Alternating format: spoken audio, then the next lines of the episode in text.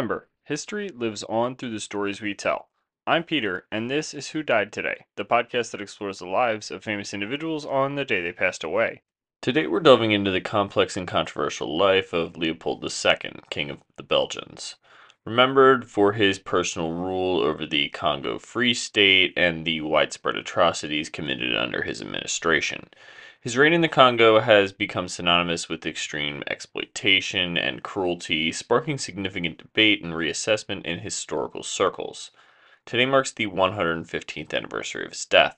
So, without any further ado, let's examine the life and the impact of Leopold II.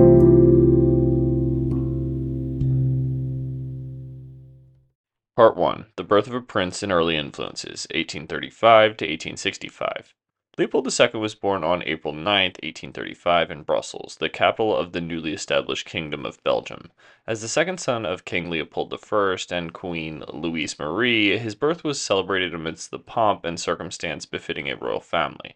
His father, Leopold I, was an astute and politically savvy ruler who had played a significant role in securing Belgium's independence in 1830.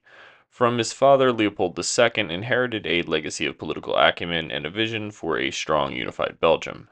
The young prince's childhood was steeped in the luxurious trappings of royalty, yet it was also rigorously structured. His education was comprehensive, encompassing languages, history, diplomacy, and military studies, preparing him for a future role in leadership. He showed a particular interest in geography and the economic aspects of statecraft, which later influenced his imperialistic aspirations. Leopold's mother, Queen Louise Marie, was of French origin and a member of the House of Orleans. Her influence on Leopold was profound, especially in cultivating his appreciation for arts and culture. However, her untimely death in 1850 deeply affected the young prince, leaving an emotional void in his formative years. Throughout his early life, Leopold traveled extensively across Europe, mingling with its reigning monarchs and political elite. These experiences broadened his worldview and exposed him to various governing styles and national policies. Notably, his visits to the British Empire, witnessing its global influence and colonial reach, left a lasting impression on him. In 1853, Leopold married Archduchess Marie Henrietta of Austria, a union that was as much a political alliance as it was a matrimonial bond. Marie Henriette was known for her spirited personality and love of equestrianism, and she did not share Leopold's political ambitions, leading to a strained relationship that increasingly became public knowledge. As Leopold grew into his role as a prince, he became increasingly involved in Belgian affairs, often representing the country in international events.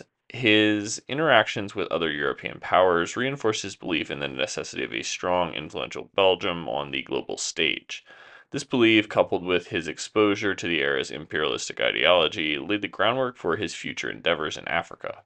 Leopold's early years, thus, were a blend of royal privilege, rigorous education, and increasing exposure to international politics.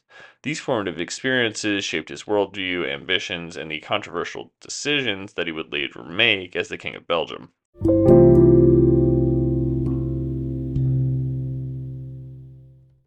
Part 2 The Ascension to the Throne and Colonial Ambitions, 1865 to 1885. Leopold II ascended the Belgian throne on December 10, 1865, following the death of his father, King Leopold I. His coronation marked the beginning of a reign that would span nearly half a century, during which he sought to elevate Belgium's status on the international stage. Unlike his father, who was primarily focused on consolidating the young nation's independence and stability, Leopold II harbored grander, more ambitious visions. He saw Belgium not just as a European power, but as a potential global empire. One of Leopold's early acts as a king was to modernize Belgium's infrastructure. He initiated significant urban renewal projects, particularly in Brussels, transforming it into a modern capital with grand boulevards, parks, and public works. These initiatives were part of his broader vision to showcase Belgium as a prosperous and progressive nation. However, Leopold's ambitions extended far beyond Europe.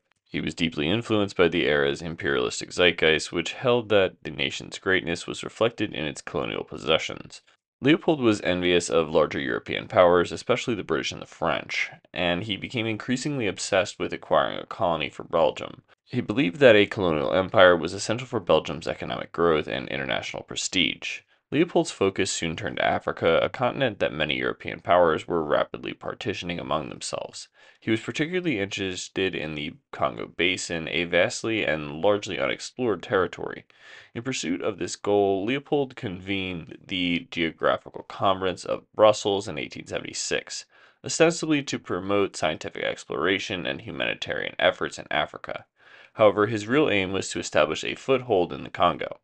To realize his colonial ambitions, Leopold employed the services of Henry Morton Stanley, the famous explorer who had located the missing missionary David Livingstone. Stanley was commissioned to establish Belgian authority in the Congo Basin. Under the guise of philanthropy and civilization, Stanley negotiated treaties with local chiefs, often through deceptive means, securing vast territories for Leopold. In 1885, Leopold's efforts culminated in the establishment of the Congo Free State. Contrary to initial promises of a benevolent governance, the Congo Free State was not a Belgian colony, but Leopold's private property. He exercised absolute control over this vast territory and its resources. This marked the beginning of a brutal regime that would have dire consequences for the Congolese people and stain Leopold's legacy.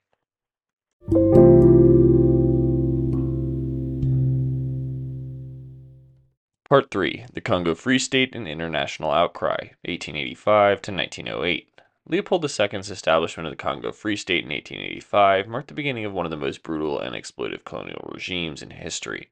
Ostensibly created to bring civilization and Christianity to the African people, the Congo Free State was in reality a personal fiefdom of Leopold, designed to extract as much wealth as possible from the land and its people. Under Leopold's rule, the Congo Free State's primary exports were rubber and ivory, commodities in high demand on the global market. The methods used to extract these resources were inhumane and brutal. The local Congolese population was subjected to forced labor, with the Force Publique, a militia established by Leopold enforcing the king's policies through terror and violence. Villagers who failed to meet the rubber collection quotas were often punished severely, with amputation of limbs being a notorious form of punishment. The conditions in the Congo Free State began to draw international attention in the 20th century. Reports of atrocities began to emerge, brought to the light by missionaries, former employees of the Congo administration, and some European and American journalists. One of the most prominent critics was E.D. Morel, a British journalist who, along with Roger Casement, a British consul, exposed the horrors of Leopold's regime through the Congo Reform Association. Their work, alongside the reports of atrocities, ignited a wave of international outrage. The public in Europe and the United States, initially ignorant of the reality in the Congo, began to demand action. Leopold II, initially dismissive of these reports, found himself increasingly isolated under pressure. In 1904, the British government commissioned the Casement Report, which provided detailed accounts of the abuse and exploitation in the Congo Free State. The report's findings were damning and led to increased calls for international intervention. Simultaneously, humanitarian organizations and prominent figures, including writers such as Joseph Conrad and Arthur Conan Doyle, joined the chorus of condemnation. Faced with the overwhelming international condemnation and diplomatic pressure, the Belgian government was compelled to take action. In 1908, the Belgian parliament, responding to both international pressure and the moral outrage of the Belgian public, voted to annex the Congo Free State. The territory was renamed the Belgian Congo, officially becoming a colony of Belgium and ending Leopold's personal rule over the region.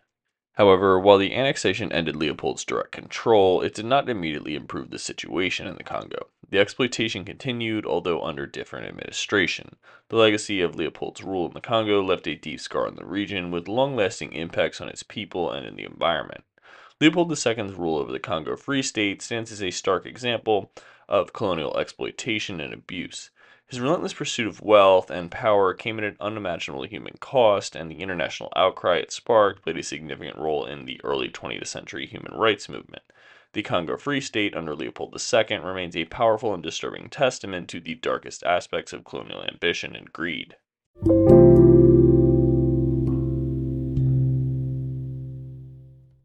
Part 4 The Final Years and Legacy, 1908 to 1909. In the final years of his reign, following the international scandal over the Congo Free State, Leopold II faced declining health and a tarnished reputation. The annexation of the Congo by the Belgian state in 1908, while ending his personal control over the region, did little to re- rehabilitate his image. He was increasingly viewed as a ruler whose relentless pursuit of wealth and glory had resulted in enormous human suffering. During this period, Leopold's focus shifted from his domestic affairs and efforts to preserve his legacy within Belgium.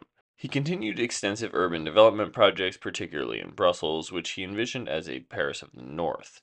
These projects included the construction of monumental buildings and the modernization of the city's infrastructure. However, these contributions were overshadowed by the atrocities committed under his rule in the Congo. Leopold's personal life was also marked by controversy and tragedy in his final years. His estrangement from his wife, Queen Marie Henriette, became more pronounced, and she passed away in 1902. He had two daughters who survived to adulthood, but his only son and heir, Prince Leopold, Duke of Brabant, died in 1869 at the age of nine. These personal losses, coupled with his deteriorating health, cast a shadow over his last days.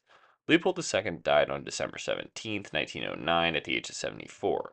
His death was met with mixed reactions. In Belgium, he was mourned by some as a king who had modernized the nation and elevated it to international status. However, for many others, particularly in the Congo, his death was a relief from a reign characterized by ruthless exploitation and grave human rights abuses. Leopold II's legacy is complex and deeply contentious. In Belgium, he is remembered for his contribution to the country's infrastructure and urban development. However, internationally, his legacy is largely defined by his rule over the Congo Free State. The exploitation and atrocities committed there contributed to the deaths of millions of Congolese people and left a lasting impact on the region. The reign of Leopold II serves as a reminder of the dark side of colonialism and the human cost of imperial ambition. His policies in the Congo spurred one of the first major international human rights campaigns, which helped to lay the groundwork for more modern human rights advocacy. More than a century after his death, the debate over his legacy continues, reflecting the ongoing struggle to come to terms with the darker chapters of colonial history. And that brings us to the end of today's episode on Leopold II, a figure whose legacy is marred by his oppressive and exploitive regime in the Congo Free State. He's also who died today, December 17th. If you're interested in understanding more about this complex historical figure and the impact of his rule, please follow our Instagram at who period died period today. Remember to rate us and review us wherever you listen to your podcasts and try to subscribe. Join us next time on Who Died Today as we continue to explore the lives of individuals whose actions have left a profound and often contentious mark on history. I'm your host, Peter. Thank you for joining us in the exploration of the life and legacy of Leopold II.